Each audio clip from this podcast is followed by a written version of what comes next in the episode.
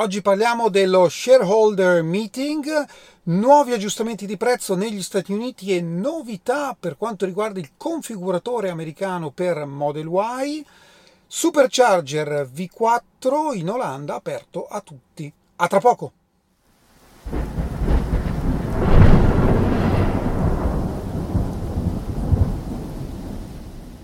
Bentornati a Lampi di Tesla. Tesla annuncia per il 16 maggio a Austin, in Texas, ormai il suo quartier generale, lo shareholder meeting annuale. Attenzione perché molti l'hanno confuso con l'Investor Day dello scorso 1° marzo. Sono due eventi totalmente diversi. Lo shareholder meeting è un evento istituzionale che si tiene ogni anno, dove la prima parte, particolarmente noiosa, se potete permettermi questo giudizio, è tutta la parte dove ci sono le domande degli investitori, comunque strettamente legata alla parte azionaria, borsistica di Tesla. Però in tutte le edizioni la seconda parte è stata particolarmente interessante, quindi la seguiremo con attenzione e vedremo se Tesla ci riserverà qualche sorpresa. Novità sul configuratore americano per quanto riguarda Model Y. Avete presente che alla Giga Texas c'è un modello di Model Y, appunto un allestimento, che era in produzione ma non era mai stata inserita nel configuratore. È il modello con le batterie 4680 e il pacco strutturale. Oltre a questo è l'unico modello attualmente in produzione che ha il Giga Casting sia posteriore che anteriore. Bene, fino a oggi questo modello era apparso solo nelle pronte consegne un po' qua e un po' là, sempre ovviamente per il mercato americano. Ecco che da ieri è presente stabilmente anche nel configuratore. Che cosa significa questo? Che finalmente un buon segno per l'aumento della produzione delle batterie 4680 comincia ad arrivare, perché inserire nel configuratore significa che tutti la possono ordinare e che quindi Tesla valuta che effettivamente possa riuscire a reggere la domanda di questo tipo di auto. Ma ora andiamo a vedere il confronto con gli altri due modelli. Ecco, qui vediamo chiaramente i tre allestimenti. Vi ricordo che negli Stati Uniti non esiste la Model Y a trazione posteriore come in Europa e in Cina, ma vediamo un po' le differenze. Intanto il prezzo: 49.990, 50.000 per quella con la batteria più piccola e le 4680, 3.000 in più per la long range, 4.000 in più per la performance. Quindi i prezzi sono molto vicini tra i tre modelli, tra i tre allestimenti. Differenza di autonomia, beh, consideriamo, lasciamo perdere la performance, consideriamo la all-wheel drive e la long range. La differenza è di circa 50 miglia EPA. EPA è uno standard che è molto più realistico del WLTP, quindi effettivamente ci stanno una cinquantina di miglia realistiche. Questo che cosa significa?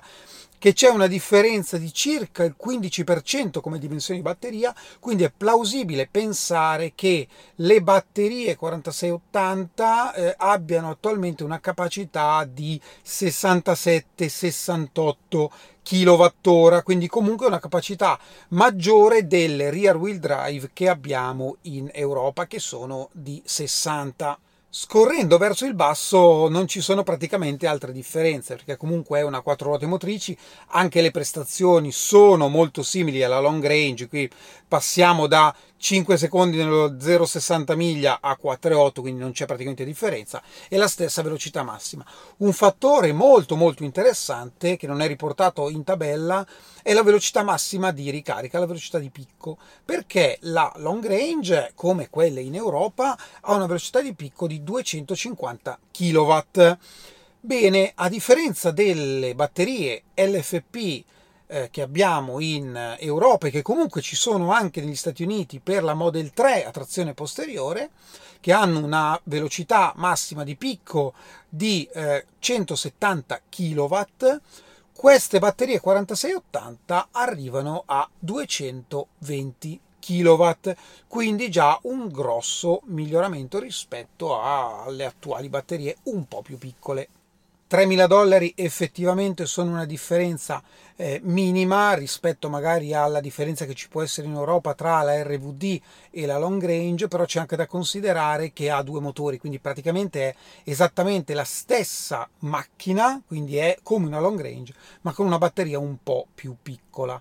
Rimaniamo sempre nel configuratore americano, ma passiamo a Model 3 perché c'è stato un piccolo ritocco al ribasso sul listino, quindi $1.000 in meno sia per la RVD che per la performance. Vi ricordo che negli Stati Uniti la versione long range non è disponibile, è stata messa in pausa probabilmente per un eccesso di domanda, preferiscono produrre la RVD e la performance, avranno i loro motivi.